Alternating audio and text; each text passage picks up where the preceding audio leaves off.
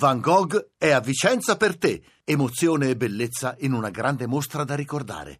Tutto su lineadombra.it. Main sponsor Segafredo Zanetti. Alcune notizie curiose eh, sul tempo, danni morali, Equitalia condannata, chiese ingiustamente 476 mila euro a un uomo, ora dovrà risarcirlo. Dovrà pagare Equitalia una multa di 15 mila euro eh, che, dopo aver chiesto 470 mila euro a, un, a un cittadino che per questo poi si era anche ammalato ma non doveva assolutamente pagare questa somma, non aveva un debito di questo tipo con lo Stato. Eh, il mattino dà risalto a un'altra notizia curiosa, ricordate anche, lo abbiamo avuto nostro ospite, il, eh, il direttore del, della Reggia di Caserta, Felicori, adesso è sotto accusa nuovamente da parte dei sindacati, Troppo, troppi turisti alla Reggia, montatura dei sindacati, si difende lui. In un'intervista al mattino, l'accusa danni nelle sale, il direttore non è vero, una polemica costruita ad arte.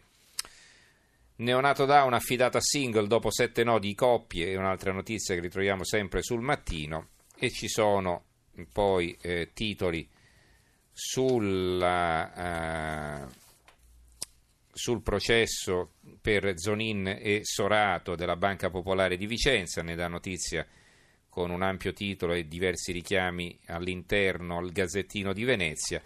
Poi c'è un'altra notizia, forse qualcuno di voi avrà visto, se non in diretta, ma sui giornali online lo ritrovate sicuramente, quel filmato delle Iene su quell'onorevole che praticamente aveva chiesto prestazioni sessuali a una eh, assistente per eh, incominciare a pagarla, sarebbe cambiato qualcosa se lei fosse stata carina con lui.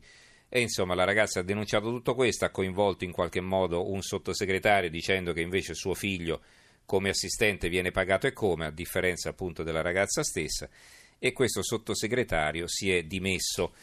Eh, il sottosegretario, il sottosegretario Rossi, vedo qui il titolo sempre sul mattino, figlio assunto alla Camera dal collega di partito, il sottosegretario Rossi si dimette, accuse false. È, eh, un titolo simile sul Gazzettino di Venezia, figlio assunto alla Camera, sottosegretario si dimette. Abbiamo eh, l'apertura di Libero, Mondo Nero, senza offesa per i fascisti, treni locali assaliti di continuo da bande di africani che terrorizzano i passeggeri e picchiano i ferrovieri, parlamentari di sinistra in sciopero della fame per avere lo Ius Soli, motivo in più per non votarlo, questa è la loro, l'apertura di Libero. Eh, sul Nobel per la fisica che eh, è stato attribuito a tre scienziati statunitensi che però parla anche padovano, eh, dice la tribuna di Treviso, eh, scienziati padovani nella ricerca premiata con il Nobel per la fisica perché? Perché allo studio hanno contribuito alcuni ricercatori dell'Istituto di Fisica Nucleare di Legnaro che fa capo all'Università di Padova. Insomma, una bella notizia che però viene com- commentata in maniera diversa qui dal eh, Fatto Quotidiano, fatemelo trovare. Eccolo qua, il Nobel agli scienziati che criticano la Fedeli. Il premio agli scopritori delle onde gravitazionali, lo studio è, è stato finanziato da noi con 350 milioni e falcidiato da Italia all'università. Gli Stati Uniti ci hanno investito 2 miliardi di dollari dal 78, due dei tre premiati avevano contestato il nostro sistema della ricerca. Eh, una, un titolo curioso sulla verità, l'ultima del Papa, un libro con il manifesto e in effetti c'è la copertina di un libro in edicola dal 5 ottobre con, con, il manifesto Papa Francesco terra, casa e lavoro. È sorprendente che il manifesto venda un libro del Papa, non c'è niente di male per carità, però insomma non, non, non è la cosa che ci si aspetterebbe. Eh, l'avvenire eh, non chiudiamoci, questa è la loro apertura. Il ricordo a quattro anni dalla strage di Lampedusa, Montenegro, scuot- eh, Europa scuotiti, basta con i morti. Le celebrazioni in memoria dei 368 migranti al Senato adesso AP rilancia solo Ius Culture e sì entro questa legislatura. Il presidente del Senato Grasso viene criticato da Maurizio Belpietro sulla verità, Grasso incosciente, tutti qui i poveri del mondo, il ruolo gli dà alla testa.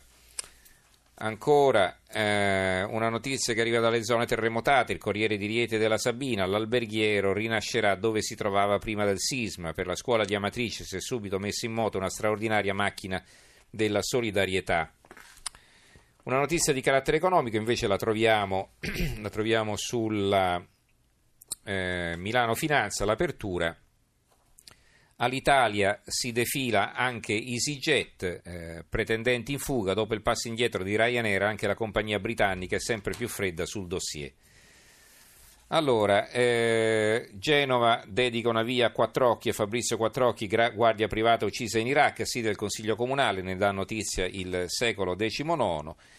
E poi volevo leggervi eh, eh, un corsivo che troverete sulla stampa e come sempre in abbinata anche sul secolo XIX, il buongiorno di Mattia Feltri, intitolato I precisini.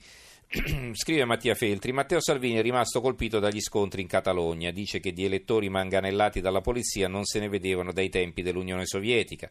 Vabbè, in Unione Sovietica gli elettori non li hanno mai manganellati, non ce n'era bisogno, ma sono dettagli è sempre una questione di dettagli. Salvini mesi fa ha detto che i nostri soldati morirono sul Piave per difendere i confini e poi era esattamente il contrario. Si voleva ampliarli, ma che importa? Ricordiamo tutti Luigi Di Maio, la sua paura che l'Italia di Matteo Renzi diventasse come il Venezuela di Pinochet. E va bene, era il Cile di Pinochet, ma Venezuela e Cile non sono poi così lontani, circa 3.000 chilometri. In fondo anche per Matteo Renzi l'Italia invasa, invase militarmente l'Istria e all'obiezione di Bruno Vespa, semmai è l'opposto, replicò non stiamo lì a fare i precisini. Ma sì, non stiamo lì a fare i precisini. Dov'è che combatté Napoleone? Ad Auschwitz, come ha detto Alessandro Di Battista, o era Austerlitz? Ma non stiamo lì a fare i precisini. Silvio Berlusconi voleva incontrare Papa Cervi ed era morto da decenni? Che precisini.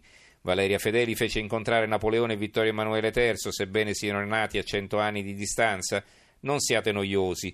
Giovanni Sartori la chiamava asinocrazia, ma non lo ripeterebbe, non ci fa più caso nessuno.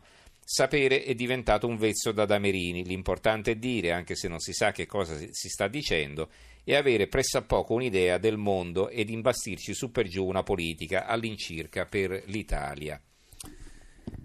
Eh, tutti in pensione più tardi, qui è il titolo del giornale su questo argomento, a 70 anni nel 2051 ne parlava anche il Sole 24 Ore, vediamo se me lo ritrovo sotto mano, no, in questo momento non lo vedo.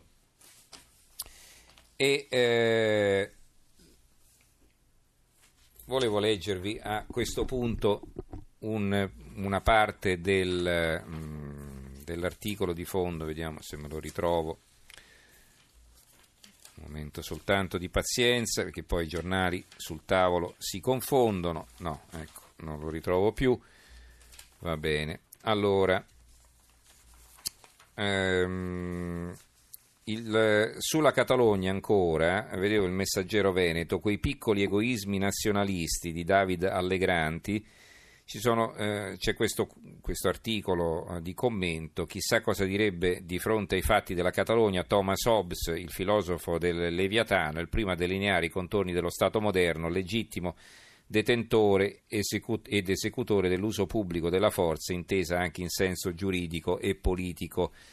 E sui, sui catalani, e quindi chiudiamo con l'argomento col quale abbiamo aperto, c'è anche un articolo interessante sul foglio, l'arma dei catalani è intitolato Da marginali gli indipendentisti sono diventati potentissimi, storia di un piano costruito a tavolino.